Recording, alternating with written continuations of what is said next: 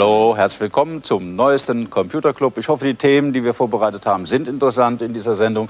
Wolfgang Rudolph hat einen Gast dabei.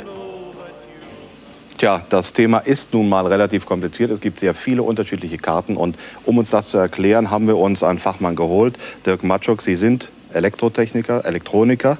Sie sind äh, Informatiker, Sie machen selbst elektronische Musik mit dem Computer, haben ein eigenes Studio. Äh, ist es wirklich so kompliziert, wenn man sich mit diesen Karten beschäftigt, oder kann man dann äh, auch als Laie durchblicken und äh, selbst äh, herausbekommen, was für eine Karte man eigentlich braucht? Nein, so kompliziert ist es eigentlich nicht. Man muss sich nur darüber im Klaren sein, welchen qualitativen Anspruch man an so eine Karte stellt. Diese Karte erreicht ungefähr Audiodaten wie ein guter D A T-Rekorder. Mhm. Das heißt, die ist für Studioanwendungen tauglich. Okay, die möchte ich mal hören. Ich, ich spiele jetzt erstmal die eigene Klangerzeugung dieser Karte Viber. Das heißt, ja. Jetzt hören Sie die Klänge, die in den E-Proms stecken. Hallo, hallo, ihr lieben DevCouchlers. Wir begrüßen euch wieder ganz herzlich zu unserer heutigen DevCouch-Folge ähm, mit dem Codenamen Faszination Speckstein. SpecFlow muss versteckt sein. Ähm, bei uns auf der Couch sind natürlich wieder Manuel Wenk. Das wäre keine DevCouch ohne Manuel den Wenk. Guten Tag. Der Thomas, der Krause, ist auch dabei. Ich bin Oliver Vogel und ich möchte heute einfach mal... Ähm, diese Podcast-Folge beginnen mit dem Spruch des Tages. Der Spruch des Tages ist: Nutze den Tag, es sei denn, er ist scheiße, dann nutze den nächsten. Aber ich gehe davon aus, dass heute ein ganz hervorragender Tag ist, weil wir haben nicht einen Gast bei uns, den Steve, den Steve Korzinetzki, äh, oder wie wir ihn halt einfach nennen, Steve K O. Herzlich willkommen, Steve. Schön, dass du bei uns bist. Hallo zusammen, vielen Dank. Steve hat uns freundlicherweise etwas Wunderbares mitgebracht, Ähm, was wir noch nie vorher irgendwie gehabt haben, äh, zumindest hier nicht in Köln. Und zwar hat er uns Bier mitgebracht, ein ganz hervorragendes Bier, Hoppy Hell heißt es. Ich würde sagen, wir trinken einfach mal einen Schluck und ja. sagen, was wir davon halten. Ja. Prost, müssen wir noch Steve, mal Prost ja. danke, Manuel, Prost. Thomas, Prost. Jetzt bin ich mal gespannt. Mm. Mm. Das ist so fruchtig. Mhm. Wie kommt ich das? das? Ich finde das wirklich gut. Hoppy Hell. Ja. Wie kommt das, dass es so fruchtig ist, Steve, dieses Bier? Ja, da steckt eben, steckt schon im Namen, da ist äh, Hopfen drin oder mehr Hopfen drin als üblicherweise. Der Name und ist äh, Hoppy Hell, ne? Sehe ich hier. Genau. Es ist ein helles, deswegen hell, also es muss nicht unbedingt was mit der Hölle zu tun haben. Ähm, und es hat mehr Hopfen. Insofern kombiniert sich das zu einem sehr guten Bier. Ich trinke nämlich sehr gerne helles und auch hopfiges Bier. So kommt dann diese Symbiose. Also das helle Bier passt ja auch ganz hervorragend zu Köln.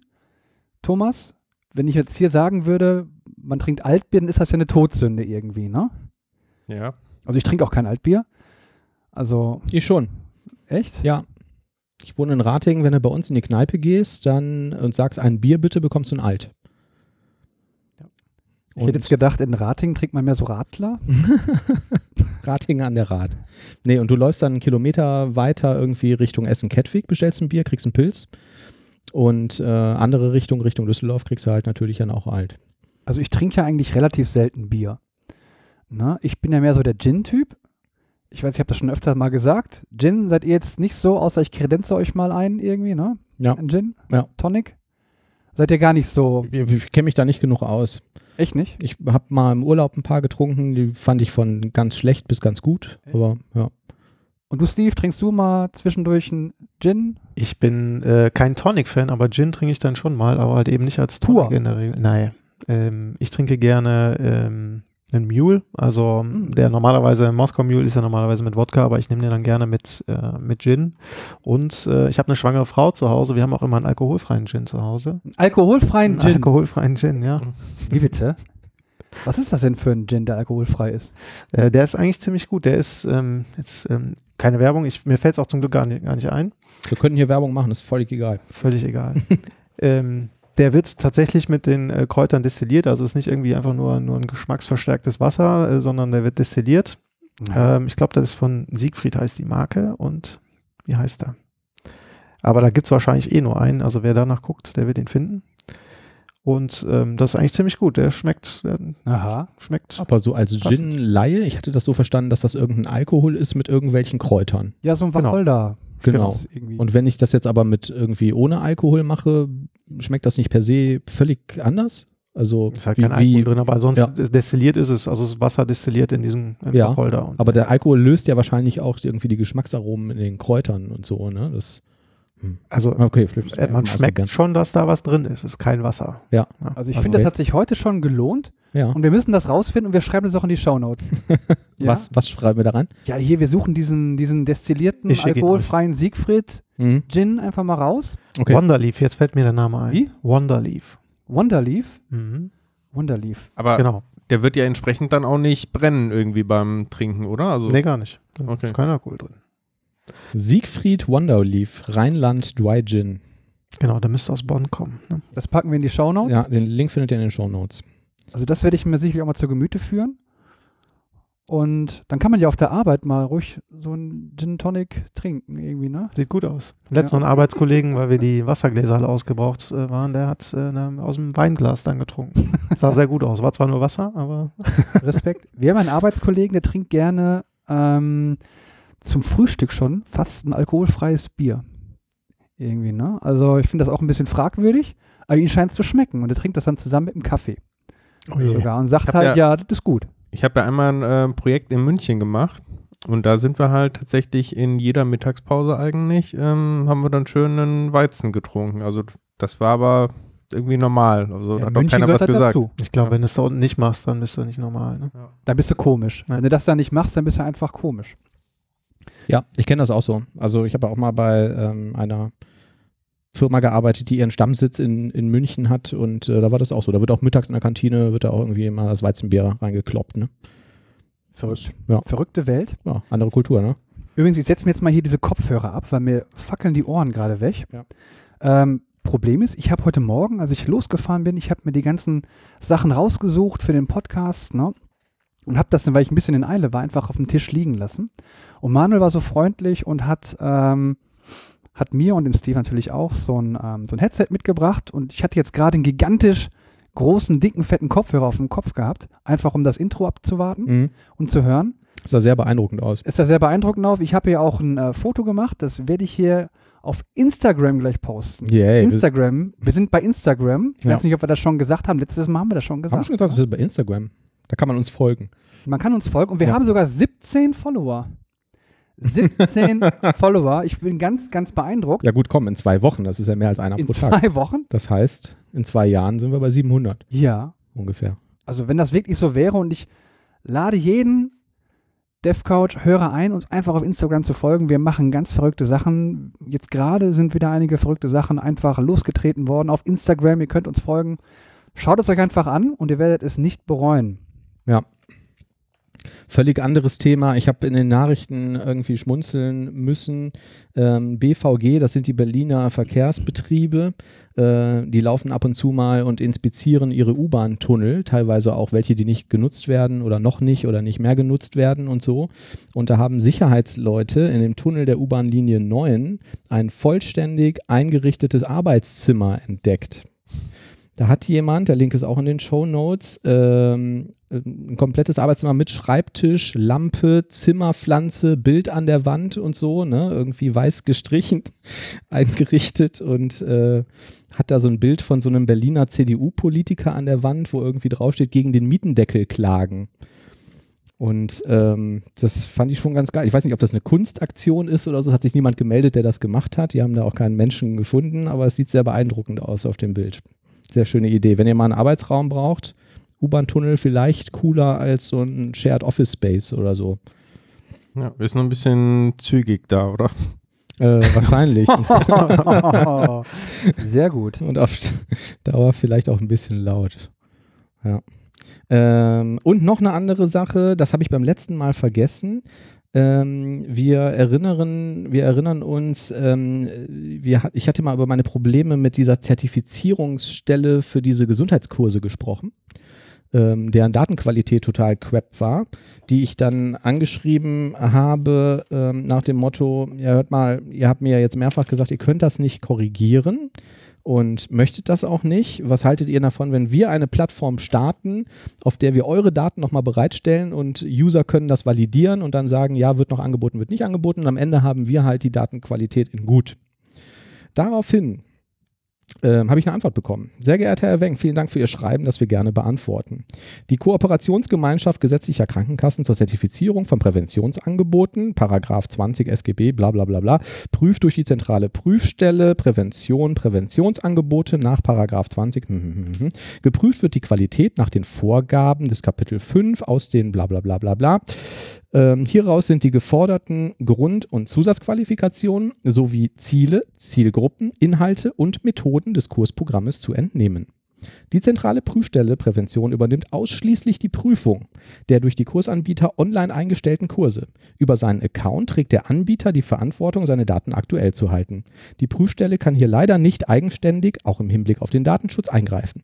Trägt der Kursanbieter Änderungswünsche, Anpassungen an uns heran, werden wir diese selbstverständlich durch werden diese selbstverständlich durch uns umgesetzt. Gerne können Sie uns Ihre Hinweise auf unkorrekte Kurse mitteilen. Wir nehmen dann Kontakt zu den Anbietern auf. Aber sag mal, das haben wir doch jetzt nicht extra für uns geschrieben, oder? Das sieht für mich aus wie so ein Text, Textbaustein B oder so. Das ne? haben die wahrscheinlich schon fünftausend Mal abgeschickt.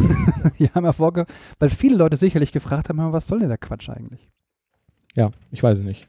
Ich weiß auch nicht, was ich daraus jetzt... Soll ich nochmal nachfragen? Auftrag, oder? Das genau. ist ein eindeutiger Auftrag, genau. Das heißt, wenn... Ja, hast du eigentlich recht, ne? Sie können uns Ihre Hinweise. Ja, wenn ich die online... Gewinnen, du schreibst Hinweise? Einfach einen anonymen Brief, hallo, ich bin der so und so, mein Kurs wird nicht mehr angeboten, mhm. bitte löschen Sie den raus. Das ist wahrscheinlich noch cleverer, ja. Ja, ja. Sollte man mal machen. Ja. Haben wir noch Themen? Ach so, Tech-Konferenzen. Ähm, der ähm, Kollege Daniel Pisanu, ihr erinnert äh, euch, der hat uns diese Brain Boost Pillen geschickt, hat einen Gist äh, gemacht, wo er ähm, Tech-Konferenzen äh, pflegt. Den Link gibt es in den Shownotes und der ist schon ziemlich umfassend. Ähm... Also jetzt allein für den Februar, vielleicht, ich lese das mal nur den Februar vor, vielleicht können wir das ja nächsten Monat dann irgendwie nochmal aufgreifen. Äh, vom dritten bis zum siebten Februar findet die O O P-Konferenz in München statt. Ähm, hier ist dann immer noch irgendwie, sind so Spalten dabei mit, was ist das, ne? Kommerzielle Konferenz, wer bietet das an, Link zur Registrierung und was kostet der Spaß. Ähm, kann dann jeder nochmal selber nachlesen, der möchte. Vom vierten bis zum sechsten sind die Code Days, auch in München. Vom sechsten bis zum neunten Socrates, Switzerland, Software Craft and Testing. Ähm, die, das DevOps Docker Camp findet auch in München statt. Vom Aha. elften bis zum dreizehnten fünften steht hier, aber es ist im Februar. Hm, okay. Wahrscheinlich ist der Februar damit gemeint, ich weiß es nicht. Ähm, neunzehnten bis zwanzigsten Karlsruhe, Frankfurt zwanzig zwanzig, Entwicklertag. vierundzwanzigsten bis achtundzwanzigsten die Basta in Frankfurt und äh, am achtundzwanzigsten achten ist die BobConf in Berlin. Was immer das auch ist. Wer mag, schaut in die Shownotes und äh, kann das auch ergänzen da oder forken und Pull-Requests an den Daniel. Aber ganz im Ernst, senden. Da könntest du jeden Monat Könntest du dich zuballern mit Konferenzen eigentlich, ne? Ja. Muss nur ein Arbeitgeber haben, der das alles dann zahlt. Es gibt auch bestimmt einige, die ähm, dadurch, dass sie vortragen, sowieso überall rumjetsetten, oder? Ja, wenn man selber Speaker ist, klar. Ja. Bei Siemens war es auch damals so, du hast, wenn du sowas gesagt hast, ich möchte auf einer Konferenz irgendwie sprechen, hast du irgendwie Geld dafür bekommen, da gab es irgend so eine Pauschale, hast du irgendwie ein paar hundert Euro bekommen und dann halt den Tag Äh, bist du dann freigestellt worden, ne? Konntest irgendwie da hinreisen und so. Mhm. Reisekosten weiß ich nicht mehr, aber das ist gute Werbung, denke ich, ne? Wenn da noch irgendwie auf dem Slide steht, hier arbeitet bei X Y. Wie viel verdienen denn so Top-Speaker jetzt eigentlich? Denkst du, dass Scott Hanselman kommen würde, oder? Keine Ahnung. Meinst du, also Scott Hanselman bei Microsoft, glaube nicht, dass er jetzt irgendwie von den Konferenzleuten bezahlt wird. Wenn man jetzt einen wird, Scott oder? Hanselman schon, einladen würde zur Das ist auch Microsoft-Werbung, oder? Keine Ahnung. Hm. Ich glaube, gerade bei so Community-Konferenzen, da werden wahrscheinlich, sage ich mal, Reisekosten und so weiter bezahlt und eine kleine Pauschale. Ich glaube nicht, dass sich das, das finanziell wirklich groß lohnt. Aber, aber auf jeden Fall ist es Werbung für dich, das steht wahrscheinlich im Vordergrund oder was, ne? Da auf jeden Fall, aber ich glaube, die großen Konferenzen, die zahlen auch Gelder. Glaube ich. Bin ich mir relativ sicher. Ja, aber meinst du, dass wenn so, ein, so ein Scott Hanselman da... Also für die Keynotes zum Beispiel, dafür, ja. Also wer auch immer, also ein Scott ja. Hanselman sehe ich eher auf Keynote-Level, ne? Die werden ja. sicherlich auch Geld dafür bekommen. Ja? Ja, ich glaube schon. Ich dachte, dass der eh von Microsoft bezahlt wird und das ja irgendwie. Das kommt ja noch zusätzlich. Das, das freut dann P R für die machen zu dürfen oder so. Aber ich weiß es ja. Kann auch, ja, kann sein. Vielleicht, Manuel, könntest du ja erzählen. Mal Leute fragen, die so eine Konferenz organisieren, die jetzt nicht Community-driven ist. Ehe das hier untergeht und ich wollte es einfach nur erwähnt haben, damit ich es nicht vergesse. Erzähl doch mal, was du mit dem Scott Hanselman abgemacht hast. Ich habe vorhin überlegt, ob ich das erzählen äh, kann oder soll, was ich mit dem abgemacht habe. Was wir vorgeschlagen haben. Scott Hanselman, das hatte der Thomas ausgegraben, hatte auf seiner Webseite irgendwie einen Artikel über seine ähm, Podcasts und wie er davor geht. Und ich habe da einen Kommentar hinterlassen und habe gesagt, hier irgendwie deutschsprachiger Podcast über .NET und so und habe so ein bisschen unser Tech-Setup äh, beschrieben und was wir da irgendwie so machen und ähm, dass das ähm, in Deutschland wahrscheinlich nicht so ein Riesenmarkt ist wie in den U S A und bla bla bla bla bla. Und dann habe ich ihn hinterher nochmal angemeldet, ähm, weil wir schon häufiger Kontakt bekommen wollten und das nie funktioniert hat zu Leuten von Microsoft. Es gab, es, man findet immer so Community-Websites, auch für .NET Community-Groups und so und das war irgendwie alles verwaist und irgendwann ähm, war ich ja auch irgendwie als, äh, hat mich jemand als M V P nominiert, da gab es ja früher noch diesen Link auf unserer Seite zu und ähm, dann habe ich irgendwie aus den U S A so eine Antwort-Mail bekommen von einem Microsoft-Menschen, der das offensichtlich gar nicht verstanden hat, was wir machen. Und sagte irgendwie, ja, nee, das geht ja nicht, müsste man ja irgendwas für die Community machen und auf Konferenzen sprechen oder so. Ne? Und ähm, das war das eine, was ich ihm irgendwie geschrieben habe und gefragt habe, so kennst du denn Leute in Microsoft Deutschland, irgendwie P R-Dev-Bereich oder so, für die das interessant sein konnte? Da habe ich jetzt mittlerweile auch ähm, Kontakt, da können wir vielleicht demnächst irgendwie was drüber berichten. Und ähm, das andere war, ähm, ich hätte das witzig gefunden, wenn der uns, weil der ja sowieso ständig Podcasts aufnimmt, ein Intro spricht, weil wir haben ja auf der .NET Cologne oder auf Konferenzen immer diesen Aufsteller, wo drauf steht hier DevCouch Podcast und dann steht da drunter ein Auszug aus einer, ähm, Oliver macht hier gerade Fotos mit der Bierflasche für Instagram wahrscheinlich.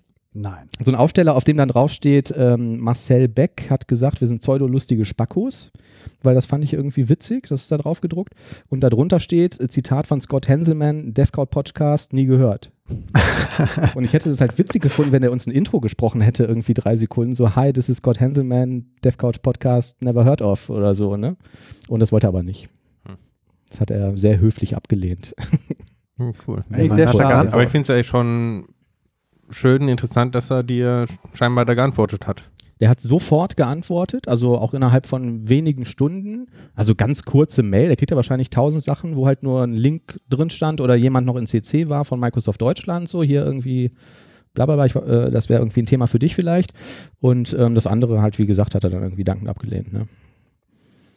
Ja. Ja, aber fand ich auch nett, dass er geantwortet hat. Na, zum Thema Konferenzen kann ich ansonsten noch sagen, ähm, da ich ja auch Organisationsmitglied von der Softwerkskammer Köln bin. Aha. Was aha. Ja. Wir organisieren und zwar kostenlos, also wem das Ganze immer zu teuer ist. Es gibt ja unendlich viele Meetups, äh, unter anderem auch die von uns, von der Softwerkskammer, die ja in regional dann meistens monatlich stattfinden oder zumindest regelmäßig, wo man sich halt auch zu verschiedensten Themen weiterbilden und äh, netzwerken kann. Also solche Optionen bestehen ja auch immer nebenbei und da gibt es ähm, kannst du da noch was drüber erzählen? Ich habe das jetzt noch nie gehört. Softwerkskammer, ja, was die ist Softwerkskammer, das? Also du hast eben noch die Socrates vorgelesen, ne? Ja. Äh, genau, das ist äh, eine der, das ist die Konferenz der Softwerkskammern. Mhm. Ähm, Softwerkskammer Punkt org ist, glaube ich, die Webseite. Und die Socrates ist halt eben die Konferenz, zu der sich halt diese Software-Crafting-Community dann trifft. In Deutschland ist die meistens in, bisher, ich war leider noch nie da, in Soltau. Ähm, ah ja. Im Sommer, aber ansonsten gibt es äh, so Softwerkskammerverbünde, die gibt es für Düsseldorf, die gibt es für Ruhr, die gibt es hier in Köln, die gibt es, glaube ich, in Bonn, die gibt es sonst überall. Viele, viele kann man auf der Softwareskammer Punkt org-Webseite finden. Mhm. Und die veranstalten regelmäßig, ähm, ja, Veranstaltungen. Wir haben ja zum Beispiel nächsten Monat den Georg Berky da, der spricht, glaube ich, auf der Javaland und der übt bei uns einfach seinen Vortrag und trägt den quasi kostenlos vor. Cool. Ne? Ähm, ja. Das ist äh, nächste Woche. Ja. Und äh, das letzte im Januar habe ich äh, organisiert, dass wir eine, eine Kata machen zusammen, also wo wir nicht nur den Leuten zuhören, irgendwelchen Leuten, die reden oder äh, Live-Coding sehen, sondern dass wir, äh, wer Bock hat, dann auch eben selber mal äh, Hand anlegen kann an, an, einer, an einer Programmieraufgabe, die wir dann gemeinsam besprechen, im Pair-Programming durchführen. Mhm. Und so, so solche Veranstaltungen organisieren wir hier. Cool. Ja, das ist echt das spannend. Gut. Ich habe den Link gerade mal in die Shownotes gepackt. Ich finde die Startseite auch ganz geil, weil da direkt so ein Kalender drauf ist, wo du irgendwie auch direkt siehst, was wo los ist, ne? An den verschiedenen Standorten. Ähm, grüne Inseln in Brownfield-Schlamm. Genau. Im Februar mit äh, Georg Berky oder Georg Berky. Ich weiß es auch noch nicht genau, ich nenne ihn Georg, mal gucken. Ja. Ähm, Treffen der Softwerkskammer Karlsruhe, Mutation Testing am elften Dann gibt es irgendwie noch diverse Talks, ja, kann man sich ja vielleicht auch mal informieren. Also ist jetzt im Wesentlichen dann halt eben nicht auf die Technologie bezogen und oft, glaube ich, dann doch relativ Java-lastig. Ja. Ähm, aber so eine, zum Beispiel eine Kata, die letzte, die wir gemacht haben, die gibt es dann als Vorlage in diversen Sprachen und man findet sich dann halt zusammen. Ich glaube, wir hatten letztes ja. Mal von Haskell über C-Sharp, äh, Java, ähm, alles Mögliche dabei. Also das, ja. da gibt es äh, eigentlich für jeden immer was. Und man, auch das mal über den Tellerrand hinaus gucken, ja. neue Sprache mal sehen, mal kennenlernen, ist, glaube ich, ganz cool. Wo wir gerade den Namen gelesen haben, Georg Berky oder Georg Berky, Wie, wie kommt eigentlich dein Vorname zustande? Haben wir uns auf dem Hinweis ähm, aufs Jux und Dollerei. Okay. Also keine Meine Schwester hat einen französischen Vornamen, ich habe einen englischen Vornamen okay. und äh, insofern. Ach so, alles klar. Ja, das ja. hat genau gar keine Hintergründe. Wir haben, Eher der Nachname. Wir haben uns nämlich im Auto gefragt, wieso heißt der Steve eigentlich Steve? Und äh, daran erkennt man wahrscheinlich, dass äh, zumindest Oliver und ich total alt sind, so, weil bei unserer Generation hieß halt noch niemand Steve, der nicht irgendwo. Also ich bin auch nicht mehr der Jüngste, ne? Also ja. ich bin auch schon fast Mitte dreißig, insofern. Ja. Aber also ich glaube, was in unserer Generation dann so der erste, ich weiß nicht, ob es stimmt, aber der erste Name, den ich dann so eher mit, äh, kommt aus dem Englischen rüber, der sich ausgebreitet hat, war ja der Kevin, oder? Ja. Kevin, Jordan, mhm. auch so, ne? Eine Freundin von mir ist Grundschullehrerin und ähm, die sagt, man kann natürlich nichts dafür, aber wenn so ein Kind in der Klasse ist und das heißt Kevin oder eine Chantal, dann bist du natürlich sofort in der Schublade gesteckt, ne? Das stimmt. Dann weißt du sofort Bescheid. Ja, das ist das Schlimme, wie die Eltern ungefähr aussehen können. Ja, ja, ja vielleicht. Gut, also ja. ich bin ja froh, dass ich Steve und nicht Kevin heiße. Ja. Ähm, ja, im Zweifel war das vor jetzt bei mir dreiunddreißig Jahren noch überhaupt gar kein Thema, aber ja. mittlerweile ist es das geworden und ja, den Namen ja. legst du nicht mehr ab. Ja, genau. Ja. ähm, ich habe äh, den ReSharper deinstalliert in ähm, Visual Studio und hatte den aktiviert mit meinem JetBrains-Account und es hat ungefähr eine halbe Stunde gedauert, hatte ich eine E-Mail im Posteingang mit einem eröffneten Ticket und einer Mail, die zumindest aussah, als wäre sie persönlich an mich adressiert, wo quasi drin stand, ey Manuel, was ist denn los? Was was, was das denn? Wieso denn? Deinstalliert. Also ein Jira-Ticket bei ReSharper. Ja, Manuel ja, hat sein ReSharper. Genau, ich weiß nicht, ob es Jira war, es war auf jeden Fall so ein Bug-Tracking-System, die haben ja, glaube ich, da ihr eigenes. Und ähm, dann habe ich irgendwie zurückgeschrieben, ja, pff, Performance und das und das und das. Und ähm, habe sofort auch eine Antwort bekommen, ja, guck mal hier, so unser Performance-Guide, so, hast du schon mal reingeguckt, ne, kannst du mal irgendwie durcharbeiten, da kann man irgendwie viel mitmachen. Und hier, was du geschrieben hast mit diesen, dass diese, ähm, also ein, eins, was ich gesagt habe, war irgendwie, dass diese Roslyn äh, Analyzer, äh, ähm, diese, wie heißen die, diese Bulbs nicht angezeigt werden und so, wenn der ReSharper aktiv ist. Dann sagten sie, ja, hier, da, in die Options gehen, Settings da, klicken und so, dann werden die auch wieder angezeigt und ähm, waren sehr bemüht und engagiert, dass ich das doch vielleicht doch nochmal wieder installieren soll. Und wir haben dich auch beobachtet, du könntest auch mal hier äh, öfter. Genau. Aber ganz im Ernst jetzt, ne? Also beim Visual Studio ReSharper zu deinstallieren, ist ungefähr so, als wenn man sagt, so ja, ich gebe das Autofahren auf und fahre jetzt nur noch Fahrrad. Ungefähr so. Oder Manuel? Ja, also mein Grund war, wie gesagt, äh, Performance, ne? Also ich habe jetzt besonders eine Solution, die ich quasi nicht mehr wirklich benutzen konnte, wenn der ReSharper da drin war. Und am Anfang habe ich den immer deaktiviert. Dazu kam diese Sache mit diesen, mit diesen Analyzer, äh, mit diesen Bulbs, die von irgendwelchen Roslyn-Analyzers kommen. Und ähm, ja, jetzt habe ich den deinstalliert und dann brauchst du so ungefähr eine Woche, bis du weißt, wie funktioniert denn das eigentlich ohne ReSharper. Und jetzt bin ich aber eigentlich auch ganz happy damit. Und jetzt verstehe ich auch, warum die so sofort eine E-Mail schreiben und sagen, nein, mach's wieder drauf. Aber dein Leben ohne ReSharper ist auch irgendwie lebenswert. Ja, also es gibt so ein paar Details, die ein bisschen nerven, wenn du es irgendwie anders gewöhnt bist und so. Und ich will das auch nicht ausschließen. Ich benutze ja auch Rider, ne? Und oft habe ich eine Solution in beiden I D Es auf und mache dann bestimmte Sachen noch in, in Rider. Aber ähm, in Visual Studio fand ich es schon bisschen schwierig. Ihr benutzt das aber alle noch, ne? Jo. Ja. ja. Ich weiß auch gar nicht, ja. wie Visual Studio ohne ReSharper ist. Also. Das habe ich auf jeden Fall. Ich weiß nur, gelernt. Dann funktionieren irgendwie Alt-Enter und so plötzlich nicht mehr und ja, ja das stimmt. Ja, gerade das Refactoring, das ist ja schon, also das ist das, was ich, wenn man täglich Brot irgendwo. Das stimmt. Allerdings muss man auch sagen, viele Sachen funktionieren da auch, ne, von den Refactorings in Visual Studio. Das kann sein, aber bei das jedem, war früher nicht so, als ich damit. Ja, das stimmt. Ja, und ich kenne es nicht mehr. Bei jedem anders, neuen Visual Studio, wenn du dir dann irgendwie diese Release-Videos anguckst und so, ne, alles, was die ja immer zeigen, da denkt man sich dann, ach so, das habt ihr jetzt irgendwie auch aus dem ReSharper übernommen. Ne? Weiß doch mittlerweile gar nicht mehr was wirklich, ja okay wo ReSharper aufhört und Visual Studio anfängt. Also. Ja. Ja. Aber jetzt solche ganz lapidaren Aufgaben. Zum Beispiel, du verschiebst irgendwie ähm, äh, in deiner Projektstruktur eine Klasse und musst jetzt den Namespace anpassen. Mhm. Oder machst das für mehrere Dateien, dann machst du einfach Steuerung Shift R, wählst du aus, ähm, Namespaces anpacken, dann macht er das halt für alle Dateien, die damit irgendwie zusammenhängen. Mhm. Also konkret, das, das kannst du genauso machen mit Visual Studio ohne ReSharper. Ne? Du verschiebst die Datei quasi per Drag and Drop zum Beispiel in einen anderen Ordner, gehst da rein, drückst dann Steuerung Punkt statt Alt Enter und dann geht halt auf Adjust Namespace, dann kannst du anklicken in File, in Folder oder in Solution. Siehst direkt das Preview und ich behaupte, ich habe es jetzt nicht gemessen, aber es kommt mir so vor, als ob das auch noch viel schneller funktionieren würde. Also das eigentliche Refactoring dann selbst. Du kriegst dann direkt so eine Preview nochmal übergeblendet von allen Dateien, die er jetzt ändern möchte und ähm, das funktioniert ganz gut. Ich kann mich noch an Zeiten erinnern, wo es das gar nicht gab, wo du das einfach händisch machen musstest und das war ja schon eine tageserfüllende Aufgabe. Am aller, allermeisten stört mich und das ist aber wahrscheinlich auch nur, weil ich den Shortcut nicht kenne von Visual Studio.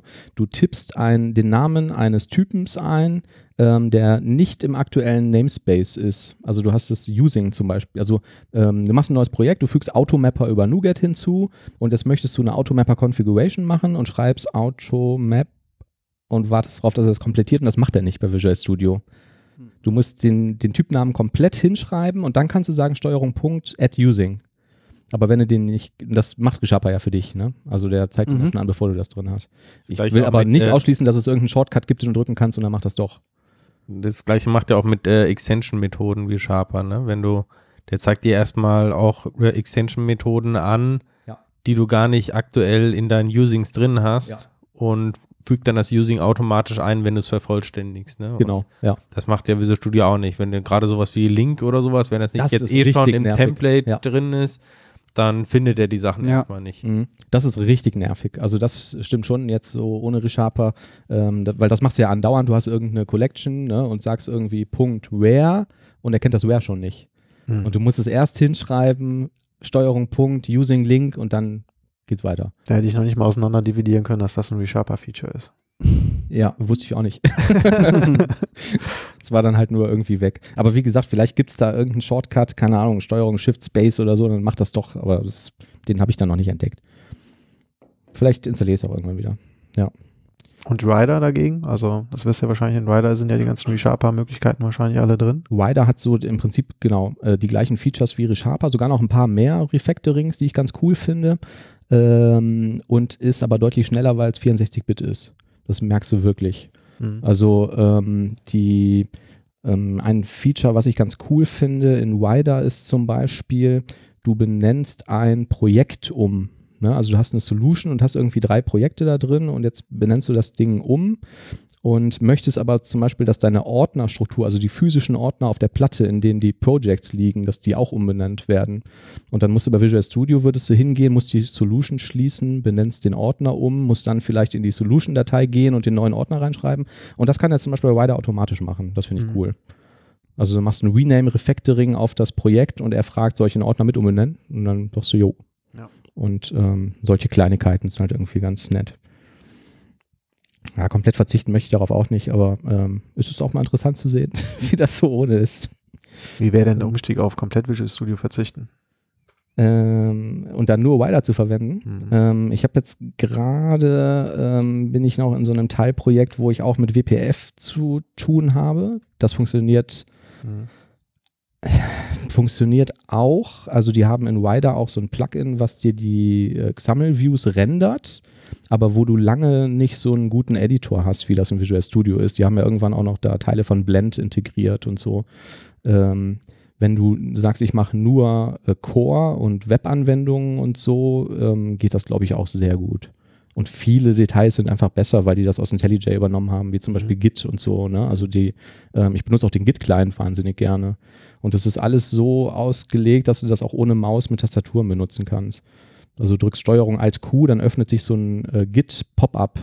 Und dann kannst du mit Zahlentasten irgendwie sagen, keine Ahnung, erzeug mir einen neuen Branch und pushe den oder so oder stell einen Pull-Request und so ein Zeugs. Ne? Ähm, das ist sehr bequem, wenn man da einmal dran gewöhnt ist. Gefällt mir ganz gut. Und andere Sachen habe ich noch nicht ausprobiert. Also jetzt äh, Visual Studio Code oder so, das habe ich mir immer so ein bisschen vorgedrückt. Aber soll also ja auch die erste cool Wahl für äh, Angular-Entwicklung, ne? Also immer wenn ich ja, auch viele. Ein Video auf Udemy angucke, alle machen mit Visual Studio Code, Visual Studio Code. Mhm. Mhm. Ja, ja. Also wenn ich muss jetzt einen Grund haben, also ich meine. Ja. Also für TypeScript, wenn ich da, sag ich mal, größere Tasks irgendwie zu tun habe, dann mache ich auch Visual Studio Code auf. Also weil ähm, auch IntelliSense ist da deutlich besser für Visual Studio, zeigt mir an vielen Stellen irgendwelche komischen Compiler-Fehler oder sowas an, die aber gar nicht existieren, die nur irgendwie dieses IntelliSense da irgendwie glaubt zu finden. Mhm. Und das ist im Code deutlich besser. Ja. Ähm, das mache ich ja dann mit WebStorm, was ja auch so eine JetBrains I D E ist und das funktioniert auch sehr gut, ist allerdings kostenpflichtig und ich kann nicht sagen, ob es besser oder schlechter ist als Visual Studio Code mit den entsprechenden Plugins. Keine Ahnung, aber funktioniert für mich halt. Ja. Völlig anderes Thema. Wir waren auf der DotNet Cologne und da bist du zu uns gekommen und hast irgendwie gesagt, huh, äh, schön, dass ihr da seid, so, äh, vielen Dank, dass ihr das macht, das fand ich ganz nett. Und ähm, dann haben wir vor ein paar Folgen über SpecFlow gesprochen und du hast gesagt, wir haben da ganz existenzielle Sachen äh, vergessen. Stimmt's? SpecFlow vielleicht nicht unbedingt, aber das, womit SpecFlow dann irgendwie in dem Kosmos zusammenhängt, auf jeden Fall. Ja. Genau, weil wir haben, glaube ich, fast nur, oder ich habe fast nur über die Technik gesprochen und was das eigentlich macht und äh, wofür das gut ist, ne? Aber nur auf einer, auf einer technischen Ebene. Was ja. haben wir denn vergessen? Äh, sollen wir noch einmal kurz zusammenfassen, was es ist? Voll gerne. Möchtest du das machen? Äh, nee. Ähm, du kannst das also bestimmt besser, ich kann es versuchen, aber. Die Idee von SpecFlow, und es ist ja ein Ableger von Cucumber, das kommt also aus der Java oder sogar Äh, vielleicht sogar Ruby-Welt, ist, ähm, dass wir versuchen, Business-Anforderungen so zu beschreiben und in einer D S L, also in einer Domain-Specific Language, ähm, diese Given-When-When-Syntax, die ihr sicherlich alle schon gesehen habt, ähm, die man nachher dann, also auf der einen Seite Menschen lesbar ist und auf der anderen Seite in Code übersetzt werden kann. Ähm, das ist so die Schnittstelle, an die die da bedient, äh, die durch SpecFlow bedient wird. Und ähm, da kam ja bei euch die Frage auf, ja, schön, nett und gut. Ähm, was bringt mir das eigentlich? Soll ich das eigentlich tun? Ähm, Also wenn man das nur aus Entwicklersicht betrachtet, ähm, um dann direkt in die Diskussion einzusteigen, ähm, wahrscheinlich nichts. Ne? So, da ist halt der Gewinn ist dann eher dann, ähm, also ihr habt da euch vor allem um den, ich nenne ihn mal Delivery-Part an der Stelle ähm, gekümmert. Ja. Ähm, was, äh, was kann ich denn da als Entwickler damit erreichen? Ähm, und ganz wichtig dabei ist ja, dass ich das nicht tue für mich, sondern dass das ein Produkt ist, das mir dabei hilft, die Zusammenarbeit mit dem Fachbereich zu stärken. Mhm. Genau, weil ein Fachbereich vielleicht eher in der Lage ist, einen so in dieser D S L formulierten oder eine Feature-Beschreibung in diesem Format zu lesen als ein Unit-Test. Absolut, genau. Also es ist lesbarer ähm, und äh, an der Stelle ähm, hast du schon richtig benannt, das ist äh, für den im Wesentlichen zum Lesen, also es jetzt, soll jetzt nicht irgendwie dazu hinführen, dass der Fachbereich das nachher selber schreibt, weil ob es dann irgendwie auch in Code übersetzbar ist, ist dann irgendwie dann doch vom Entwickler irgendwie besser zu beurteilen. Genau, äh, um dann nochmal den, den Gegenspieler von Delivery irgendwie in den Raum zu bringen, das wäre an der Stelle erstmal Discovery-Arbeit zu betreiben und da ist in den meisten Teams ja, äh, Delivery steht immer ganz oben, wir wollen irgendwas coden, wir wollen was fertig machen, aber ähm, wie oft habt ihr denn festgestellt, vor allem erst nachher, dass ihr gar nicht das gemacht habt, was gemacht werden soll? Ja, und da setzt halt eben dann die Discovery-Arbeit an. Äh, wenn ich einen Fehler mache, das passiert uns täglich, das ist in Ordnung. Die Frage ist aber, äh, zu welchem Zeitpunkt im Projekt oder in einer Story mache ich das? Ja? Also äh, entdecke ich den Fehler, bevor ich überhaupt eine Zeile Code geschrieben habe oder entdecke ich den erst in Produktion? Und genau da ist es halt eben hilfreich, ähm, Behavior-Driven zu arbeiten. Also Behavior-Driven Development ist halt eben der methodische Ansatz, der von SpecFlow unterstützt wird. Und ähm, Behavior-Driven Development sagt äh, im Wesentlichen aus, ähm, bevor du irgendwas umsetzt, redet doch erstmal miteinander. Also das ist so die, die Kernessenz dahinter. Und ähm, ja, ich kann jetzt mal aus dem, äh, ein, ein, zwei Erfahrungsberichte aus meinen Projekten äh, mitbringen. Ich habe in meinem letzten äh, Projekt ähm, als Scrum Master gearbeitet, insofern war ich da an der Umsetzung gar nicht beteiligt und das Projekt lief sogar auf Java. Insofern wurde dann Cucumber eingesetzt und nicht SpecFlow, aber wir haben vor allem uns äh, dann dadurch auszeichnen können, dass wir im Abnahmetest bei dem Kunden exakt null Fehler hatten, mhm. was die Fachlichkeit angeht. Wir haben zwei Fehler gefunden, die hat aber der Kunde gemacht in seiner Integrationsschicht und nicht äh, wie in unserem Service, den wir da entwickelt haben. Also das war ein super Mehrwert äh, und das haben wir dadurch geschafft, dass wir ähm, das Backlog jede Woche, äh, jeden Tag, wir haben am Ende sogar wirklich täglich Backlog-Refinements gemacht ähm, und da im Wesentlichen auf Annahmen ähm, basiert gearbeitet, weil der Kunde nicht permanent zur Verfügung stand, aber dadurch halt klar dokumentiert, was für Annahmen wir getroffen haben und äh, was das zu erwartende Ergebnis ist. Und da haben wir uns dann eben im Wesentlichen daran beschäftigt, die abstrakten Regeln, Software soll X Y können, in Beispiele zu übersetzen. Das heißt also, wenn ich diese Situation habe, diese Eingabe mache, diese, diese, diese, diese ja, Ausführung provoziere, dann soll bitte nachher folgendes Ergebnis rauskommen. Mhm. Und das komplett äh, runtergeschrieben und dann haben wir da äh, daran eben auch gleichzeitig eine Vorlage gehabt, was wollen wir hier eigentlich testen? Wie können wir nachweisen, dass es funktioniert? In jedem Sprint-Review mit dem Kunden gezeigt. Dadurch, dass wir daraus auch eine lebende Dokumentation erzeugt haben, die Software kann jetzt genau das, hier kannst du das nachlesen, hier siehst du am grünen Haken, sie tut's. Ähm, Und so sind wir dann am Ende, die, der Abnahmetest war nachher quasi nur so eine Formalie, weil eigentlich war allen Beteiligten klar, das funktioniert eh schon. Und das hat super funktioniert. Und in einem anderen Projekt, da kommt nochmal so ein anderer Stichpunkt rein. Ich habe mir mal in irgendeiner Statistik, die habe ich im Laufe, seitdem ich euch geschrieben habe und bis wir uns heute hier einpinnen. Das ist leider schon eine Weile her, genau. Das ist schon was her und ich habe den Link auch nicht mehr wiedergefunden, aber ich habe mal ähm, eine Statistik gefunden, die sagte, dass die durchschnittliche Verweildauer eines Programmierers in einer Firma oder im Projekt, ich weiß nicht mehr genau, circa dreieinhalb Jahre ist. Die Software wird aber durchschnittlich eher dreizehn Jahre eingesetzt. Und allein das sagt ja schon, also da hat jemand ein Stück Software geschrieben und wir alle kennen die Situation. Ich verstehe das nicht. Mhm. Warum ist das da? Was soll das? Und mhm. wem nützt das eigentlich? Genau. Warum funktioniert das überhaupt? Oder auch sehr beliebte Frage, hat das überhaupt jemals funktioniert? Absolut. Ja. Und äh, wenn man da halt eben diese Brücke nicht schlägt, also einerseits zwischen, was will der Fachbereich eigentlich wirklich, lassen wir doch mal zusammen drüber reden. Und auf der anderen Seite, wir haben ja eine, ich sage jetzt mal Legacy-Software, äh, von der keiner weiß, warum sie funktioniert, wie sie funktioniert und für wen sie funktioniert.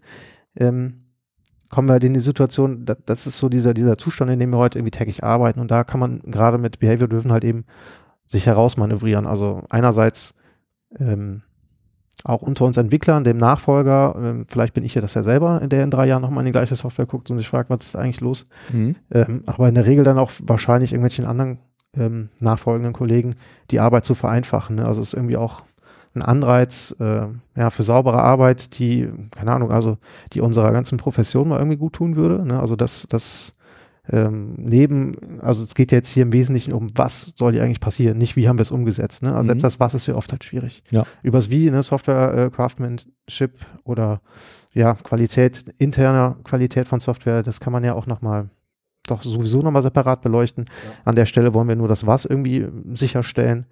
Ähm, ist das enorm hilfreich, äh, so vorzugehen. Mhm.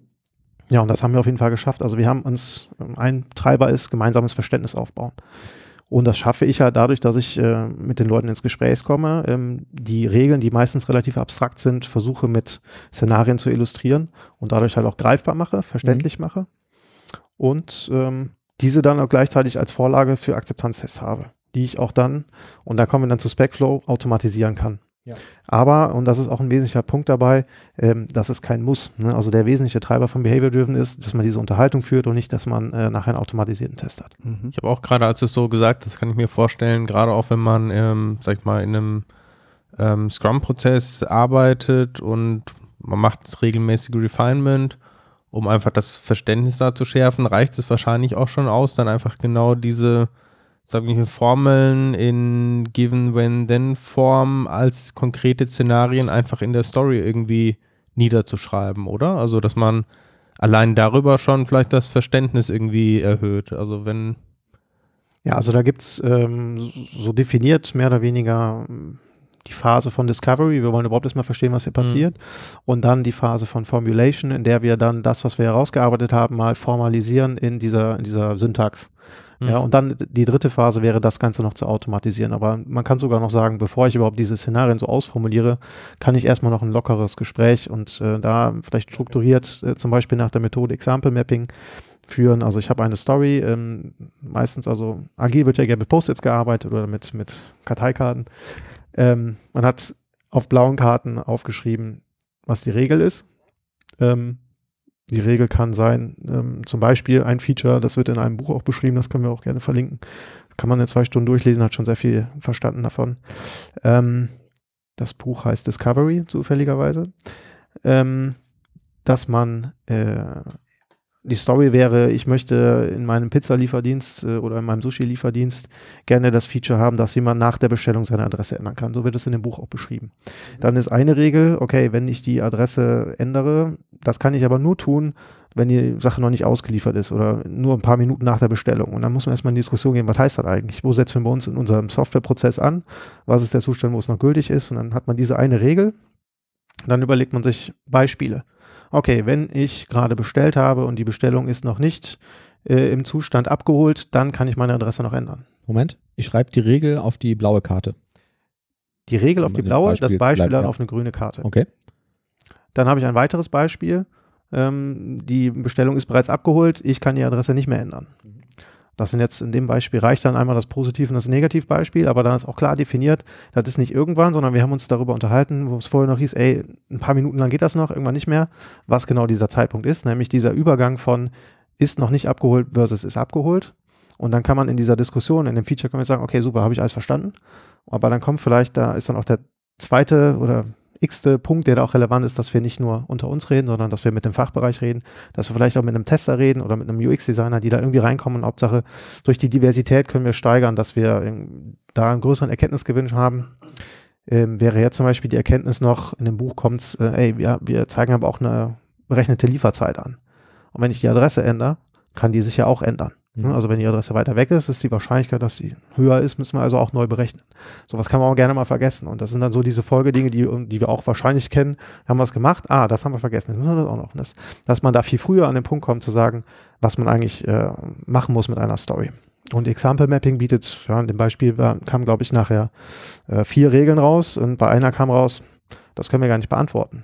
Okay, dann merkt man, die Story ist vielleicht gar nicht umzusetzen, weil wir da noch Fragen offen haben und dass man da halt eben das auch als Backlog-Refinement nutzt, wenn der Product Owner dann ähm, mehr Fragen äh, als Antworten äh, produziert, ähm, dass man sagt, okay, diese Story können wir noch nicht umsetzen. Also auch ein schöner, schöner Hinweis darauf, ob die Definition of Ready, wenn wir jetzt mal ein bisschen in Scrum-Termini reden, äh, überhaupt erfüllt ist für diese Story. Äh, oder man hat so viele Regeln gefunden, dass man sagt, ey, diese Story ist viel zu groß, weil wir hier zwanzig Regeln gefunden haben, dass sie doch mal splitten. Und schlauerweise splittet man nicht nach Frontend, Backend, Datenbank oder sonstiges, sondern man splittet vertikal. Ja, das heißt, ich nehme nur eine Regel, eine grundlegende Regel, die funktioniert. Und alles andere sind extra Features, aber die funktioniert von vorne bis hinten, die kann ich schon benutzen. Und nicht zu sagen, ey, mein, meine Datenbank könnte das jetzt, aber der Rest funktioniert noch nicht. Bringt erstmal keinem Kunden irgendeinen Nutzen. Weil der Nutzen entsteht ja erst dann, wenn die Software produktiv läuft. Genau. Macht das ähm, aus deiner Sicht nur Sinn für funktionale Anforderungen oder sag mal für fachliche Anforderungen, also für Anforderungen, die aus den Fachbereichen kommen? Oder auch, sage ich mal, es gibt ja technische Anforderungen, die aus dem Team selber. Wir wollen, dass Sachen irgendwie protokolliert werden oder vielleicht gibt es irgendwie Design, Frontend, was irgendjemand da, da macht. Macht das dafür auch Sinn? Ähm, gute Frage. Also ich ähm, habe es in meiner bisherigen äh, Karriere bisher hauptsächlich für die, für die fachlichen Anforderungen benutzt. Da ist es offensichtlich. Ähm, die Diskussion über, äh, über die Rahmenbedingungen ähm, und sei es, wie soll es denn nachher aussehen ähm, oder in welcher, welche Latenz müssen wir einhalten oder so, die muss natürlich trotzdem geführt werden, aber ich glaube, in diesem Methodenansatz würde ich die jetzt erstmal nicht verorten, ne? Also das ist irgendwie noch eine, noch, noch eine Rahmenbedingung, die grundsätzlich, meistens auch grundsätzlicher Natur ist, auch dann irgendwie nochmal davon abzustecken, würde ich äh, jetzt aus, habe ich bisher noch nicht gemacht und würde ich auch, glaube ich, darüber nicht lösen wollen.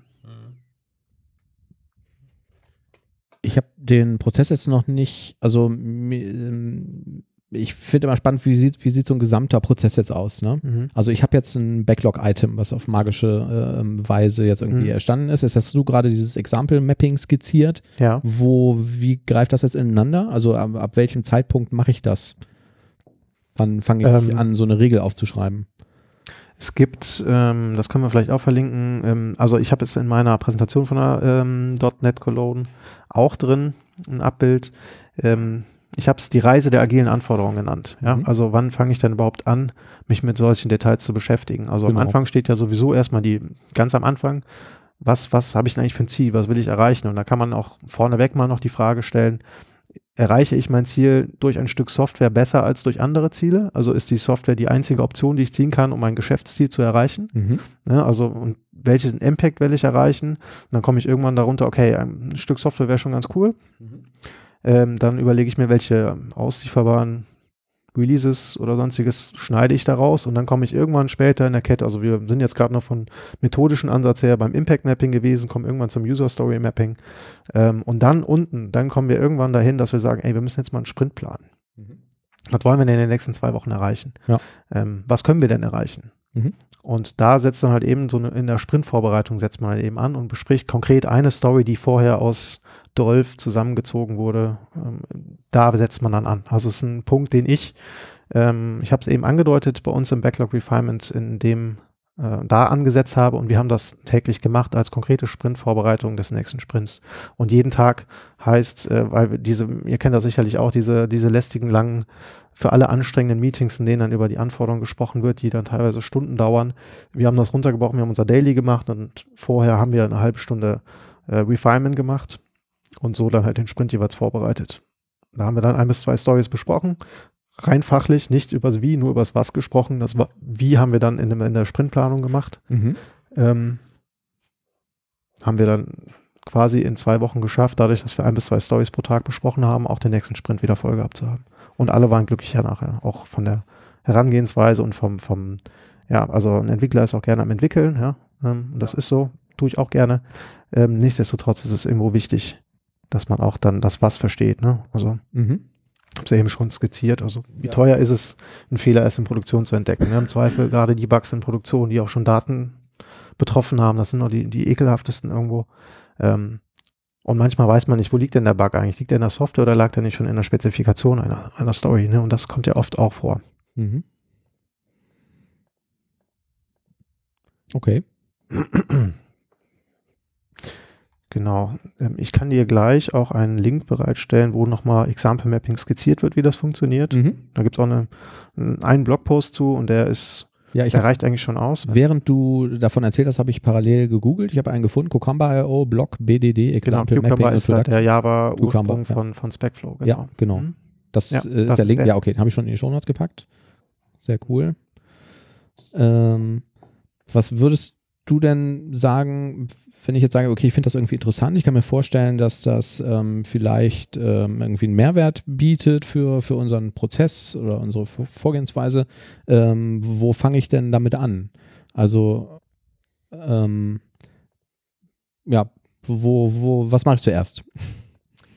Ähm, also wir hatten für uns ähm zwei Beispiele. Ein Beispiel, das, davon erzähle ich auch die ganze Zeit schon laufend, hm. äh, die schwierige Situation, dass wir ein, äh, eine Software entwickeln sollten für einen Kunden, der ein grobes Verständnis dafür hatte, was er wollte. Ähm, ähm, in dem Beispiel für ein Hotelgewerbe eine Bewertungs-Engine äh, für, für Hotels, ja? Also wo je nach Kriterien, die auch unterschiedlich gewichtet wurden, ähm, dann nachher ein Score für ein Hotel rauskommen soll, womit dann eine sortierte Liste entsteht.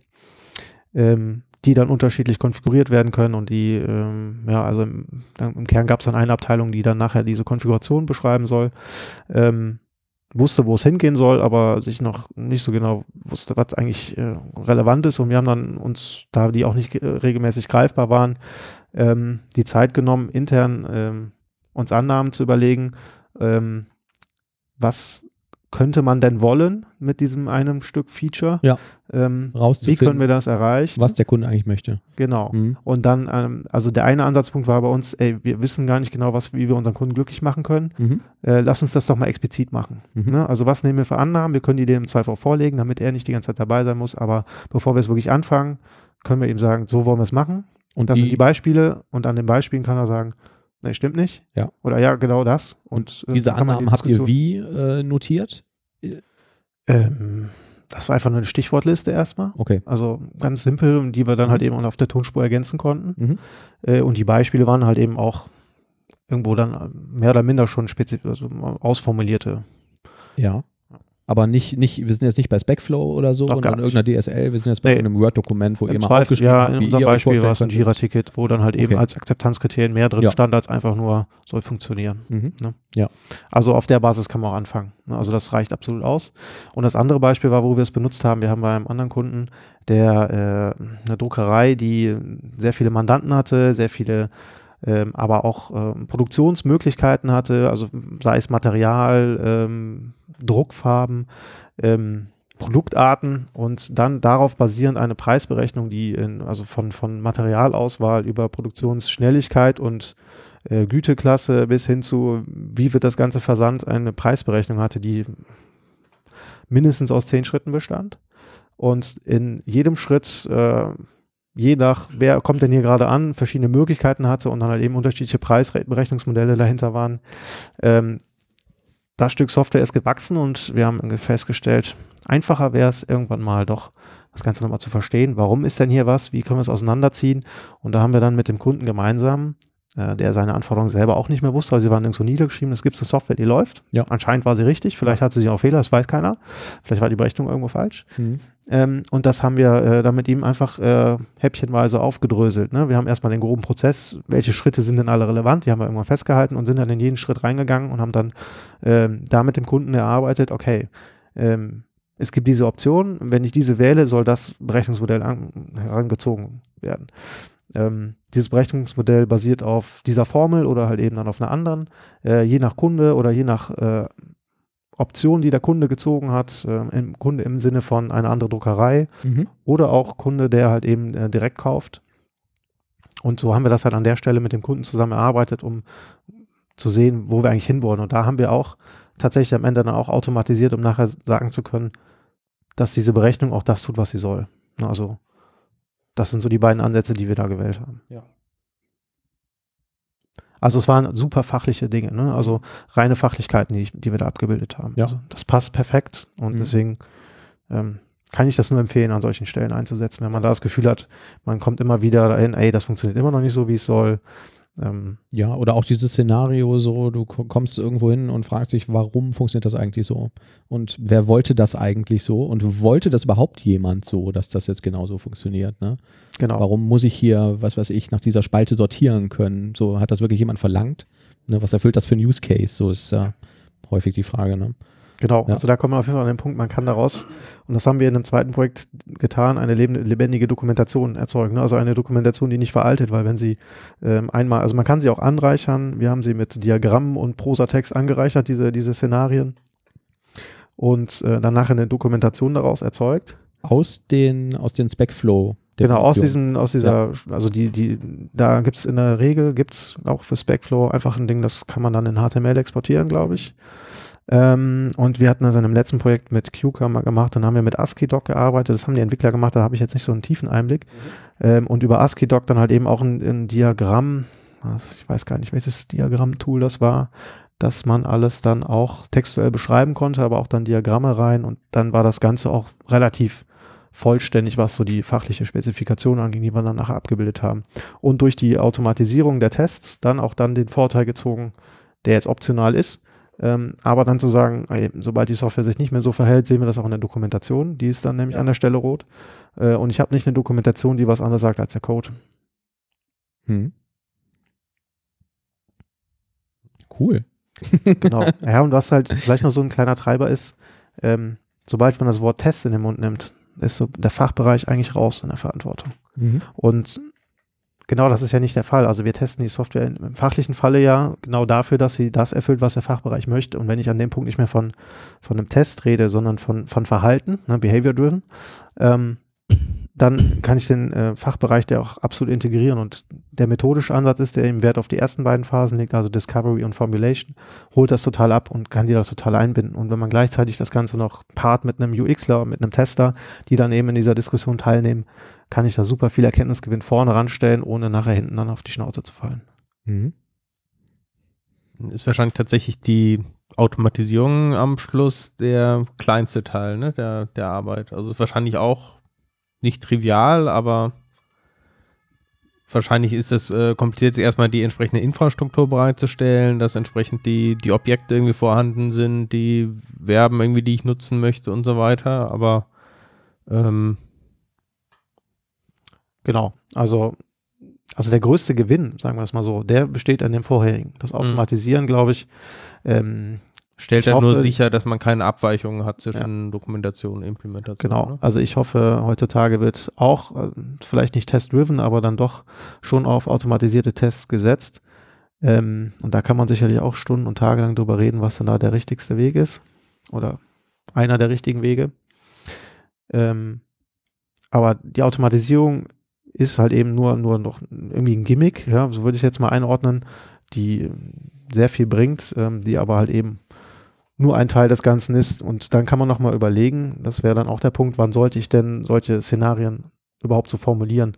Und das sollte ich ja nur für Dinge tun, die irgendwie auch fachlich relevant sind. Ja, also ich brauche jetzt keinen Unit-Test in der Regel umzuschreiben in, in, in, äh, in SpecFlow. Der, da ist halt, die Technik ist schon ein bisschen anders. In, im normalen Unit-Test hat man den Kontext einer Methode, in der der durchläuft. Ja, und in, in SpecFlow ist das Ganze so aufgebaut, dass ich die Steps, also einzelne Schritte, given, I am, hm, hm, den kann ich in jedem Szenario wiederverwenden, und genauso ist auch aufgebaut. Also jede, jede Zeile, die ich schreibe, mündet in einer Methode. Das heißt, ein Test besteht nicht aus einer Methode, sondern aus so vielen Methoden, wie ich auch Schritte definiert habe.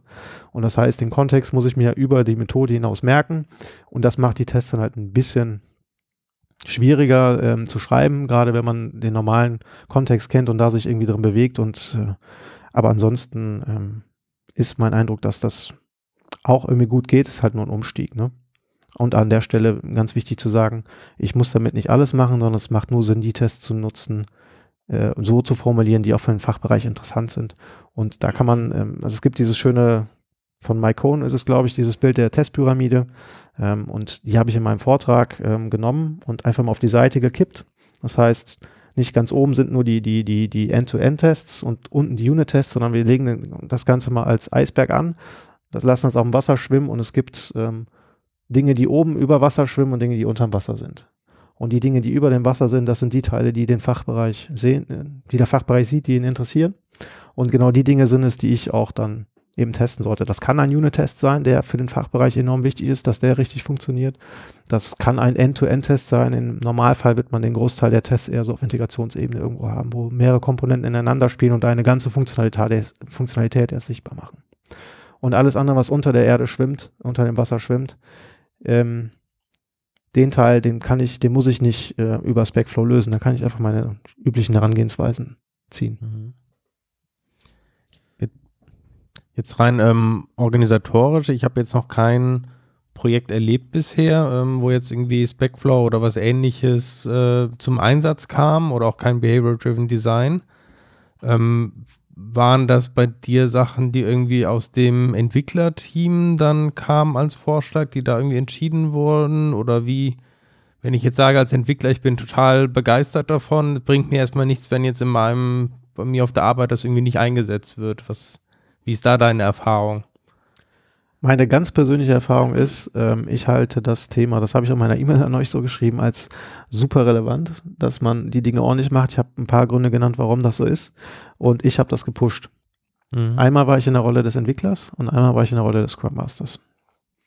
Also es ist, äh, man muss natürlich die Leute davon überzeugen können, und ähm, in dem einen Projekt ist mir weniger, in dem anderen besser gelungen, und ähm, nichtsdestotrotz hat es auf jeden Fall einen Mehrwert geliefert.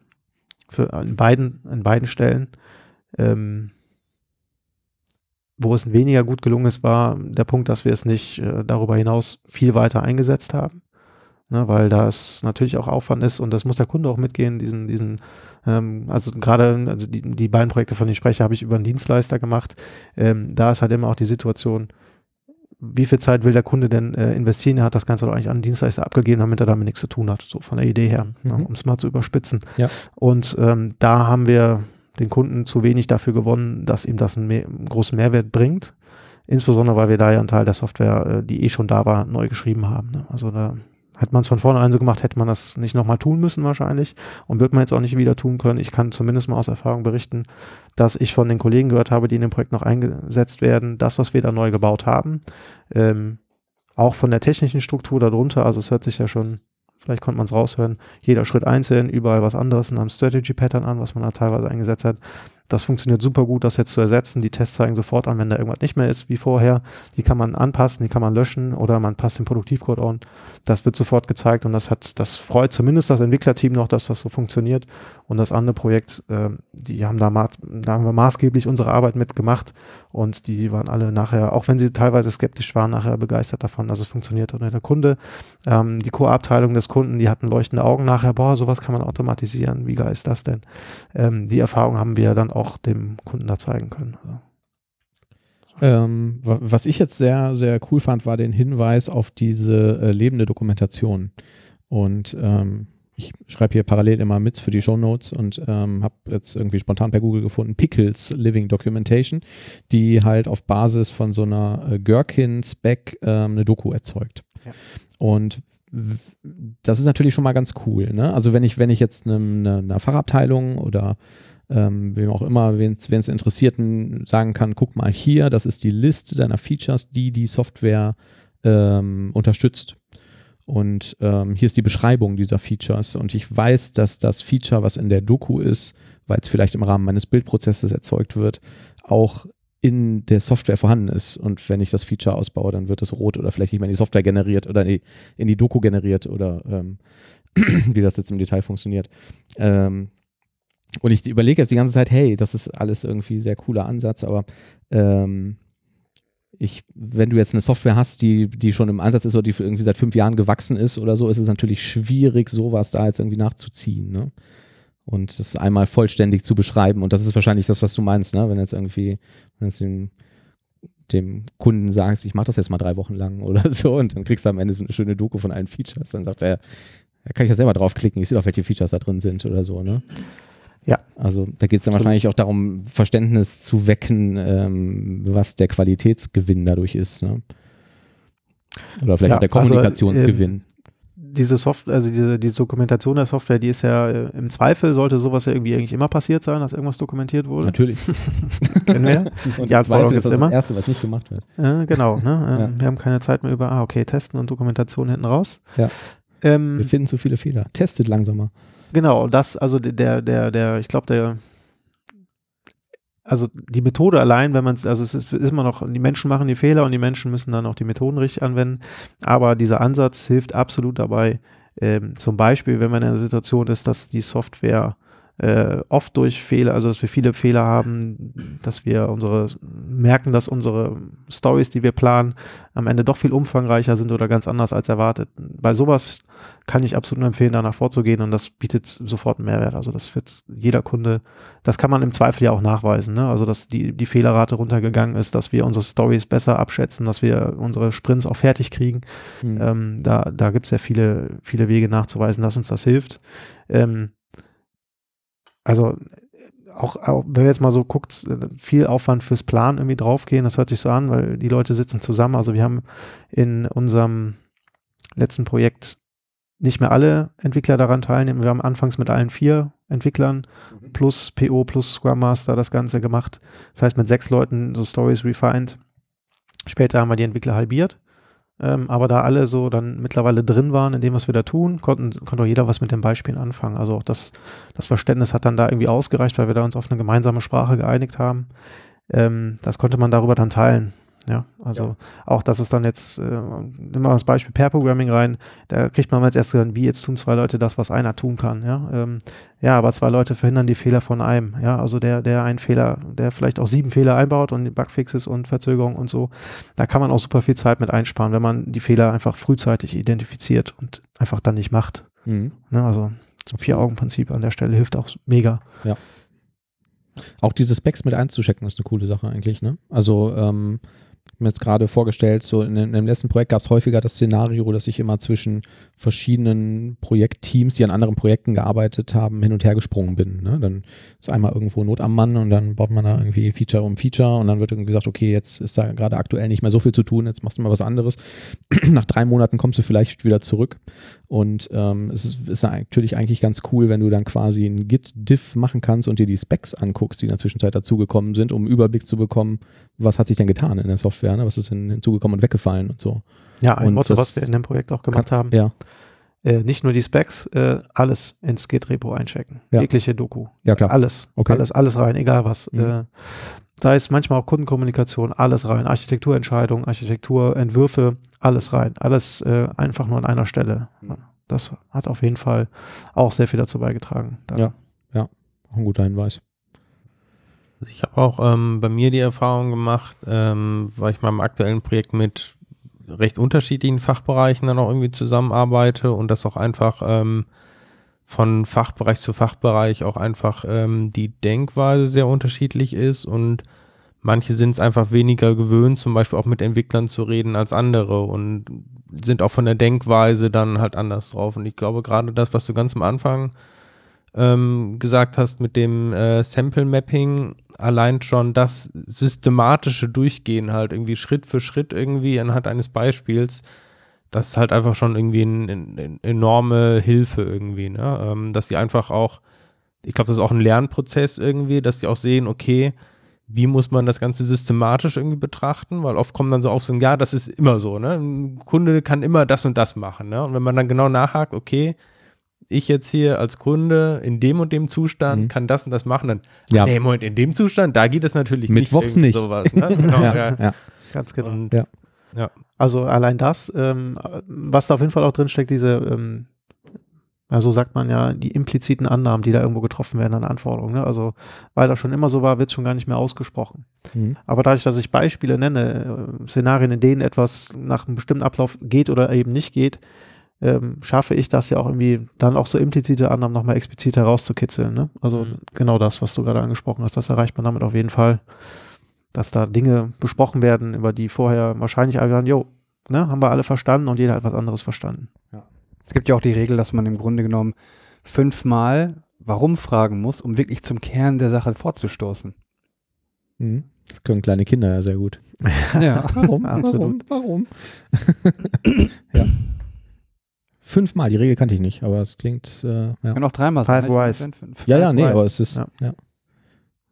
ja, ist tatsächlich so.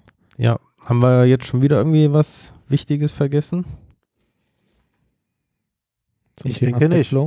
Das, äh, das hat zumindest mal das Bild, glaube ich, noch ein bisschen abgerundet. Ne? Also dieser, dieser Auf jeden Fall, Aspekt, ja, ja, ja, ja, ja. Ähm, der ist natürlich wichtig und der ist natürlich für den Entwickler auch immer das Erste. Und da ich, äh, ich bin, äh, wie ihr rausgehört habt, als Scrum Master tätig gewesen, als Entwickler tätig gewesen und irgendwo technisch meistens gar nicht so tief drin, hatte ich immer das Glück, dass ich auch andere äh, fähige Kollegen um mich herum hatte, dass ich aber mich dann in meinem bisherigen Berufsleben sehr viel auch in der Kommunikation mit Fachbereich auseinandergesetzt habe äh, und das einfach äh, der Punkt ist, warum wir Software bauen. Ne? Wir bauen ja nicht Software für irgendwas, sondern wir wollen ja irgendwelche Business-Probleme lösen.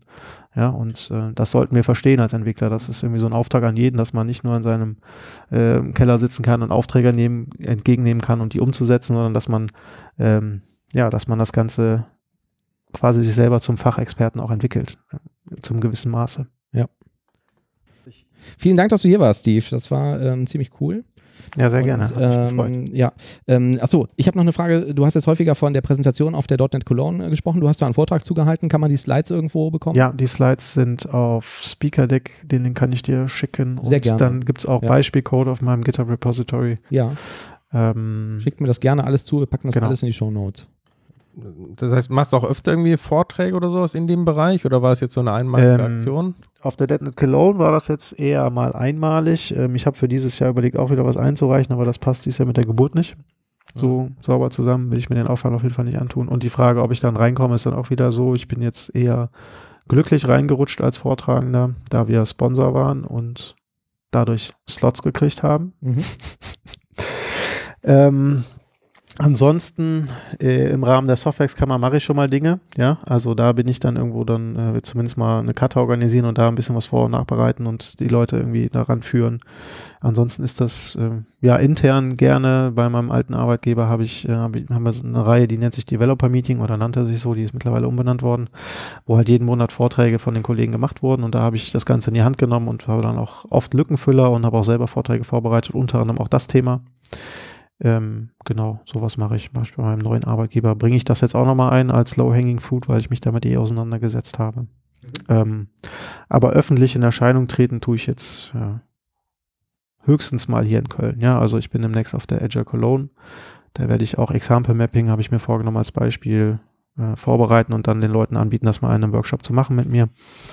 Ähm, ansonsten eher, eher passiv verglichen zu anderen, die dann doch durch die Welt reisen, um sowas zu tun. Oder zumindest durch Deutschland. Mhm.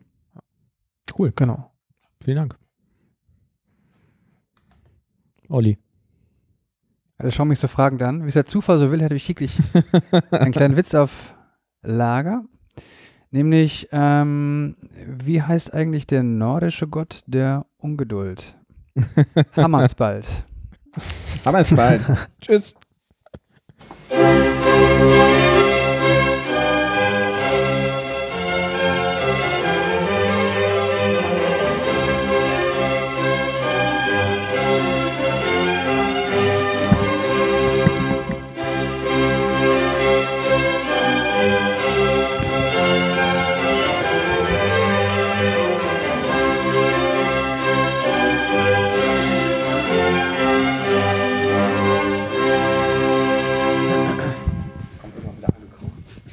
Ha, ha, ha.